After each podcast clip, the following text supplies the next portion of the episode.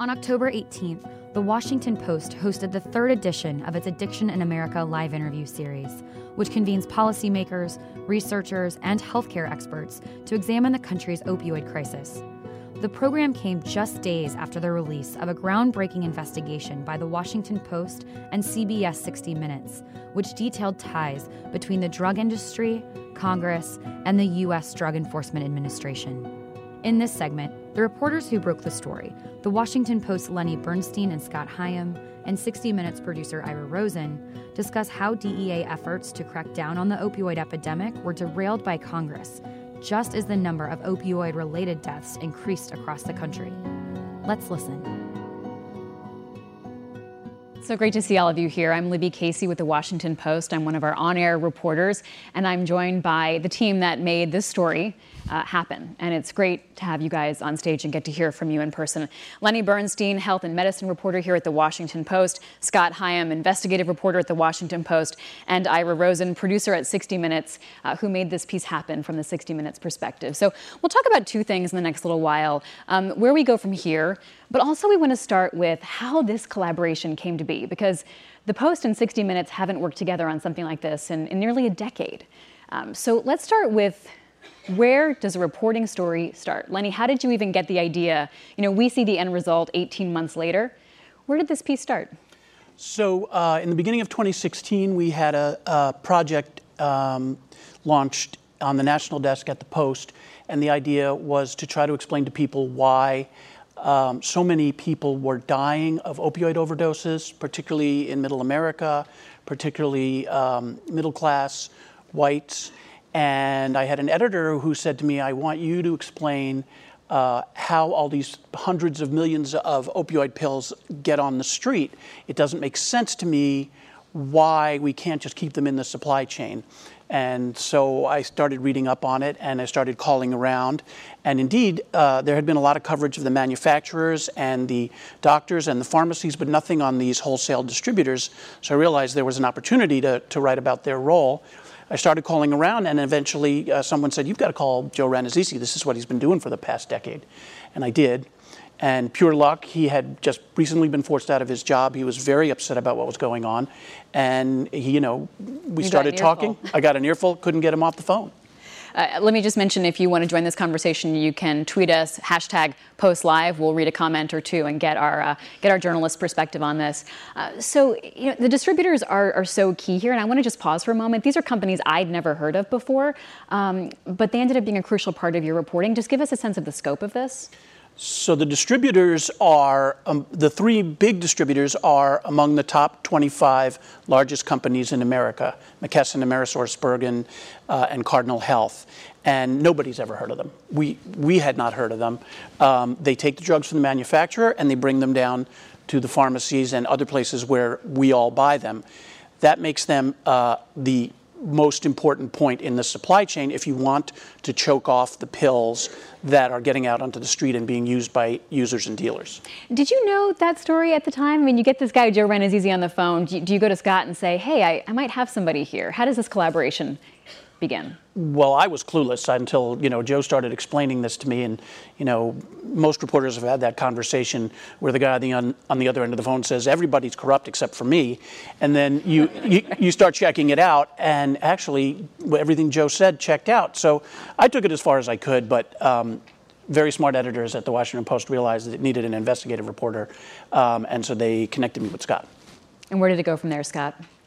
Uh, well, you know, we kept hearing these stories that uh, the DEA was slowing down its cases, and uh, and a lot of cases that were being made out in the field against these companies were going nowhere, and they were hitting a brick wall in D.C. So we started putting together a list of people who were working in the field, who had either were current DEA uh, investigators or who had retired recently, and we just began cold calling them, calling them at home, calling their cell phones, sending emails calling people across the country.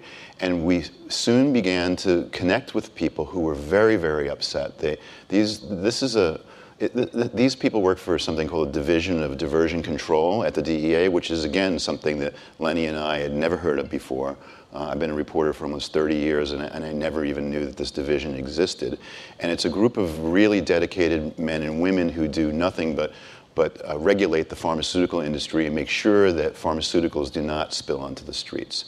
And so these men and women were deeply frustrated because they were making cases against these companies to try to stop the flow of drugs, and these cases were getting stalled at headquarters. They weren't under, uh, they couldn't understand why, and and people in these communities were dying left and right, and they were the ones who were on the front lines. So, you know, moms and dads and grandparents and brothers and sisters were coming to them and saying, "What are you guys doing to stop this epidemic?" And they were saying, "Look, we're doing the best we can."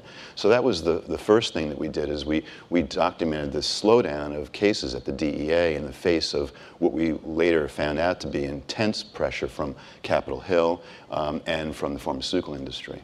How does 60 Minutes get involved? So um, we're we, we are blessed to be working with these guys. They're, they're fantastic reporters.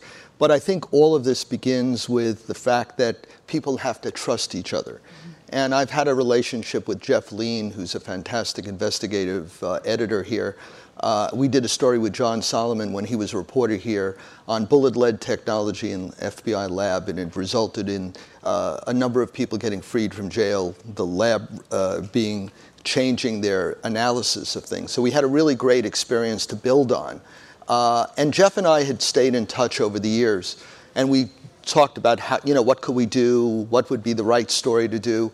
Uh, and then it ultimately ended up with uh, Marty Baron and Jeff Fager, who's the executive producer of 60 Minutes, uh, having one phone call. And uh, this was the first story that uh, I think Marty or Jeff had brought up in the call. And Fager said, That's what we got to do. It was, I, I, was like, you know, let's hear what else they got. And no, he said, no, this is what, this is what we, we got to do. And so how, how did that your is, know? What was it about the story? Oh, it was, it you? was, uh, you know, when you have 200,000 people dying in the United States, and still many people are still unaware of the scope of this, uh, you know, that's a big story. Uh, and, and, and as I joked with my friends here, is you don't have 200,000 people dying without leaving a paper trail. And that's sort of the way I kind of approached it. And what was so wonderful about this collaboration is that each one of us brought a different talent. It's kind of like bringing uh, three chefs into a restaurant who each have different skill sets.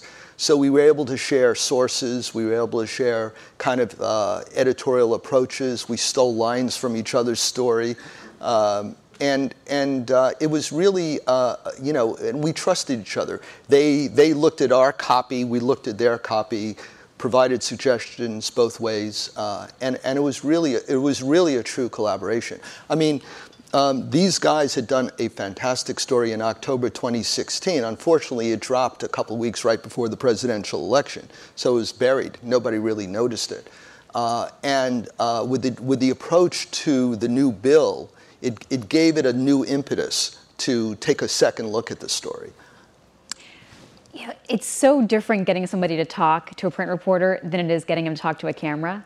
How did you guys deal with sources, especially Joe Rannazzisi, who, who really stands out in this story? He's someone that CBS has called the, the biggest whistleblower in, in nearly 50 years, basically. Well, we, we, had a, we had a lunch in a Greek restaurant in uh, Arlington, Virginia, and we all sat around for a couple hours and we chatted. And and I think it's like it's the same with any relationship. You, a certain level of trust develops. Uh, and Bill Whitaker is a, a, a guy who's a, a total gentleman, a total honest guy. He's been in the business forever. He, he did the uh, he did the interview with Joe, and I think instantly and that's of course Bill, the correspondent on he's the, the correspondent on the broadcast, and I think they've developed a great chemistry between Bill and Joe almost instantaneously, uh, and and and, uh, you know, we all were in the room and we watched it happen.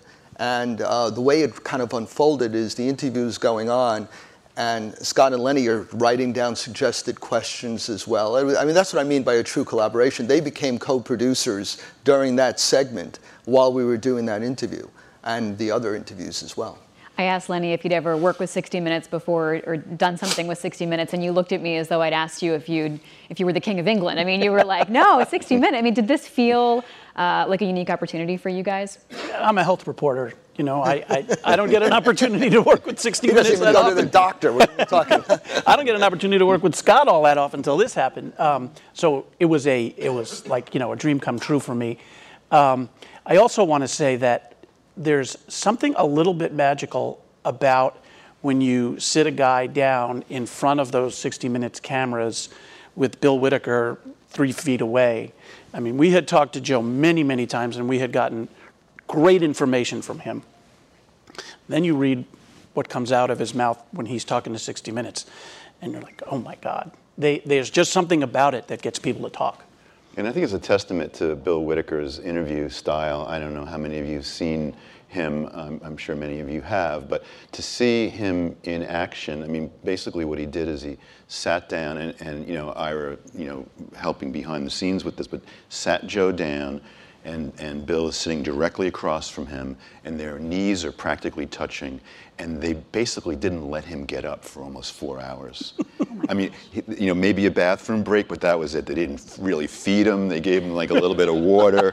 And, We've got a, it was like he was at the Bagram Air Force Base, you know, and he was being like interrogated by the CIA. But, But- but you're being interviewed by a guy who is like so skilled and, and is such a gentleman and, and, and puts you at ease. And, and I really learned so much watching Bill interview him because he took him from the very beginning of his career at the DEA and walked him through this entire episode of him being kind of like the insider of the 21st century.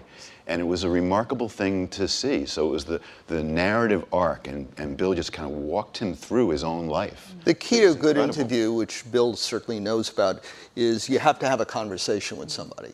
Like we're having a conversation here. You have to listen to the person's answer, not just try to check off and go through questions. And, um, and by doing that, it gets him to go to the next level and it gets it deeper. And in many ways, it's sort of what television brings to an interview. I'm not saying that newspapers don't, but newspapers sometimes they get the quote and thank you very much, we'll see you later. And, and, the, and the TV kind of explores the deeper aspects of things. Um, so it kind of brings it out. So when you have something like, um, you know, when they were talking about drug dealers in lab coats, that quote that was in the piece, Bill immediately reacted. You know, you know, you know what a horrible thing that is and sounds it. He'd said, I know it because I was there and I arrested those guys and I authorized it. So there was a whole sequence that develops from something like that that you get on TV. Let me remind you, you can join the conversation by using Twitter hashtag uh, post live. An element of this is the accountability question and, and, talking to members of Congress. You tried to talk with Congressman Tom Marino of Pennsylvania, who, of course, was nominated to be the drug czar, no longer is. Uh, you guys got thrown out of his office, basically. Um, is this playing out the way I picture it in my head? You showing up with the 60 Minutes film crew, which is like the scariest thing I can imagine coming in through my front door, trying to hold me accountable for Well, I don't know how many of you saw the 60 Minutes broadcast. I'm sure a lot of you did because it was uh, it was one of the most viewed broadcasts in, in recent uh, history. But you know, when when when we walked in and and Bill turned to the poor guy sitting behind the desk there and said, "Hi, we're with 60 Minutes. We'd like to talk to Congressman Marino." The guy looked like he was going to faint. Uh, um, but you know, I, I, I've been covering uh, Washington for I've been here for 17 years, and and and I, and I've interviewed lots of members of Congress and lots of people, and you know, a lot of people will you know hang up on you or they'll slam the door or whatever. But I've never had uh, the police called on me. Um, That was Ira, does that was- happen to you all the time? That was new. Uh, only in New York. but uh, no, I mean, it, it, it never happened before in Washington. We've, uh, we've done a number of these kind of situational walk ins. Uh, and frankly, most of the time the congressmen come out and, and try to make the best of it. Um, this was really uh, this was really extraordinary in terms of uh, the reaction. Yeah, and to be clear, I mean, we, we made numerous attempts to set up an interview with the congressman. We contacted his office, we sent over emails. Um, so this was kind of our last ditch thing. It wasn't like we just wanted to ambush him. I mean, but you know, we really felt like he owed uh, an explanation to the public as to why he introduced this legislation, um, and we felt as a as a public official that he should be held accountable for this legislation, um, and he refused to talk about it. So we we went to uh, you know pay him a visit. Let's talk about what's happened since the 60 Minutes broadcast, since the Washington Post piece um, aired Sunday. Um, the job here is not to uh, decide what change is affected, right? You guys are telling the story, and the story has legs of its own, and, and the public decides where to go from here. But we did see President Trump address this, both in a press conference as well as um, on a radio show. Uh, he talked about Tom Marino, and the president said that Tom Marino said, look, if there's even a perception that he has a conflict of interest with insurance companies, if even there's a perception of a conflict, he doesn't want to have anything to do with it. Now, this wasn't about insurance companies. No. Do you have a sense that the White House uh, have they responded? Are they are they um, savvy to what this story broke and what what the feature of this was? Do I think the White House was? Yeah. Uh, yeah, the White House definitely was. Uh, and, and I think they knew that this story was in the works as well. Uh, they didn't know quite how the impact would be. Uh, I think one of the things about a collaboration is it crosses all the various social platforms. You're covering TV, you're covering news, you're covering all the other various things. And we also share an audience. We have different audiences, the Washington Post and CBS. So we're there. Uh, the Washington Post audience is being introduced to 60 Minutes and vice versa, and it actually helps bring up everything. And I think. Um, you know, from what from what I know, uh, Trump is a, uh, President Trump is a regular watcher of 60 Minutes, um, and uh, not I, a regular think, reader of the Washington. right, and uh, I think that night he was tuned in, from what I understand. I, think one of the things you haven't seen uh, is the hundreds and hundreds, maybe we're into the thousands of emails that we're getting from people. Um, and they basically are two themes, at least the ones that, that, that I'm getting. Um, number one, it's at a time when the press is under so much pressure and under attack from the highest levels of our government. Thanks for doing this. And the other one is I know someone who died of an opioid overdose. Um, and if I had to break it down into two very broad categories, that's what I'm reading and, and, and hearing. And I think those two things, combined with some of the other elements of this story, uh, are what's producing the sense of outrage. I want to reflect on a comment that uh, was said to you this morning, Lenny, um, by Dory Burkey, who was here, of course, with her husband, talking about the loss of their son. She said her thought was, it just doesn't happen to us you know, we're not the family who would have someone die uh, from this epidemic. We, didn't expect it to touch us, basically. Uh, are you hearing from people who have that same uh, sense of uh, just this continuing to get worse and continuing to affect people on a very personal level? Well, at this point in the epidemic, uh, it does happen to people like the Burkeys. There's no more. Um, segregated, segregating of populations with the opioid epidemic. It crosses party, it crosses ethnicity, it crosses where you live, it crosses all those lines. They're gone now. Uh, in 2016, there's going to be about 62, 64,000 people who have died of drug overdoses when the final numbers are in, and more than half of those are going to be opioid overdoses. So while the Burkeys were shocked because they're such a, a normal average working class, middle class family didn't expect this to happen to them. It does. It happens to everyone at this point, from uh, the wealthiest folks on down. Is this going to get worse before it gets better? I suspect it is. I, I hope not, um, but I but I suspect that the curve uh, has not been bent yet. Um, I fear what's going on right now. I hear it anecdotally, and there's early indications of 2017 being even worse. Um, the one glimmer of hope right now is that doctors have started to uh, reduce the number of prescriptions for these things that they write, so that will keep future uh, substance abusers, that will keep the number of future substance abusers down somewhat. But I do fear that we are going to see larger numbers before we start to see smaller ones. What else do you sense has happened in the last couple of days since the stories uh, have broken? Well, now there's a well, there obviously is a mad dash to get somebody to run the the uh, the drug czar's office. So we'll see what happens there. Um, but there's also a lot of pressure now uh, uh, being put on this law that uh, that Mr. Marino had uh, introduced, and, uh, along with a, handful of other members of Congress. So we'll see what happens with that. You know, the DEA chief judge has written a 115-page uh, legal analysis of this bill in which he says this is upends 40 years of law and it really makes it very difficult for the DEA to do its job. And so uh, um, AG Sessions yesterday, uh, along with the Deputy Attorney General, said that they were looking at this very seriously. Um, uh, I think there's a, a, lot of people at the Justice Department, perhaps at the White House uh, legal counsel, uh, taking a look at the law and what it says. I mean, if you or I were to read this law, it's a lot of gobbledygook.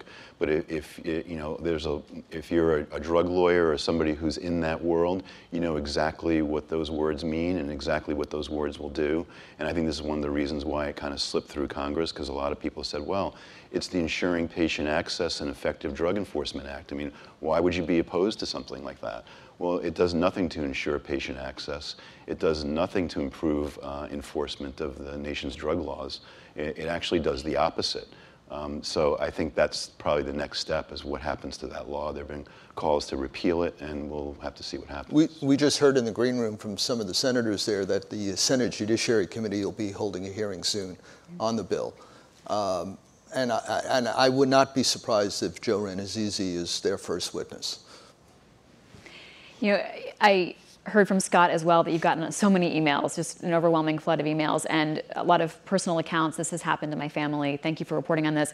But also, this story gets at the, the fundamentals of government, right? A, a bill.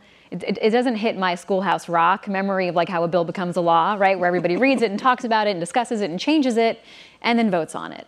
Um, so, are you getting feedback from people who are, are, are glad that you're taking the scales from our eyes about how legislation really happens here in Washington? No, absolutely. We've gotten a, a lot of uh, readers calling and writing saying, thank you very much. Uh, you know, you're, you're holding people accountable. This is exactly uh, what journalists are supposed to do.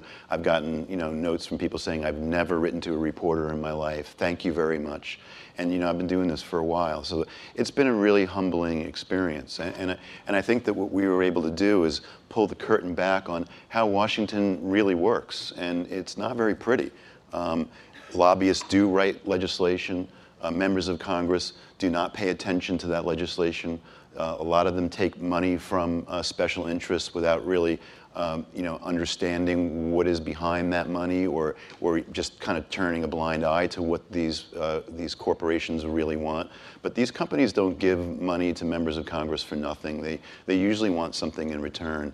And I think what, what the Washington Post in 60 Minutes has shown the country is, is that, you know, our, our elected representatives need to pay a little bit more attention to what's happening uh, in the halls of Congress. We have a comments section at, uh, on, on the 60 Minutes webpage. And normally after a story that I've done, it's about I, it's 50-50. You know, you, you guys should be strung up. You totally missed it. You, you media, you lefties. This is the first time I've actually, in reading the comments, it's almost universal. Good for you guys, and congratulations, and do more of it.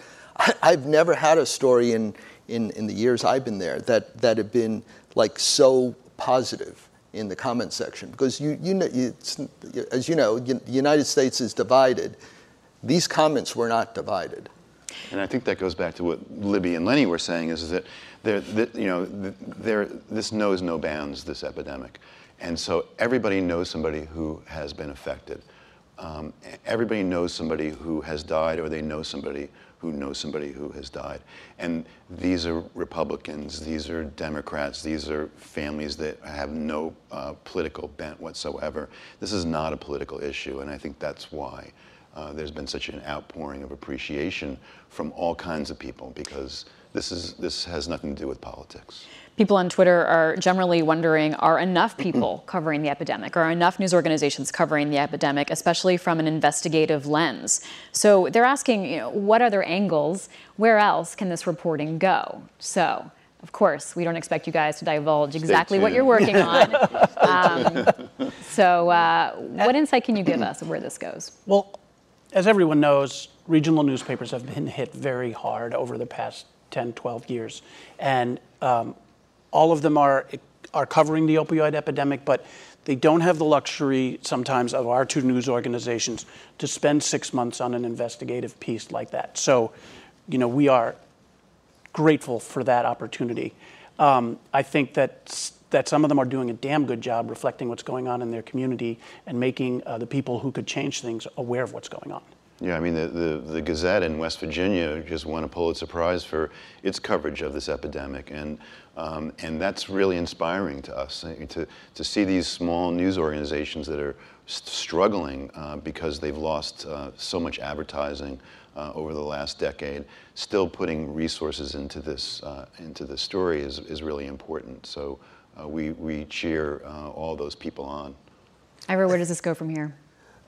I think that um, the story that we did um, will get local television stations now to say, let's cover it in our area in a bigger way.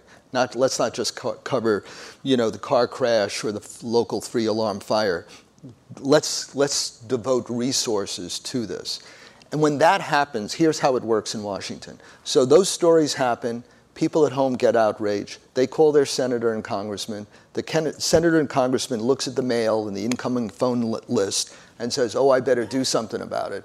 And so legislation is then proposed, maybe to remedy it. Uh, law enforcement maybe devotes more resources in, in a proper way.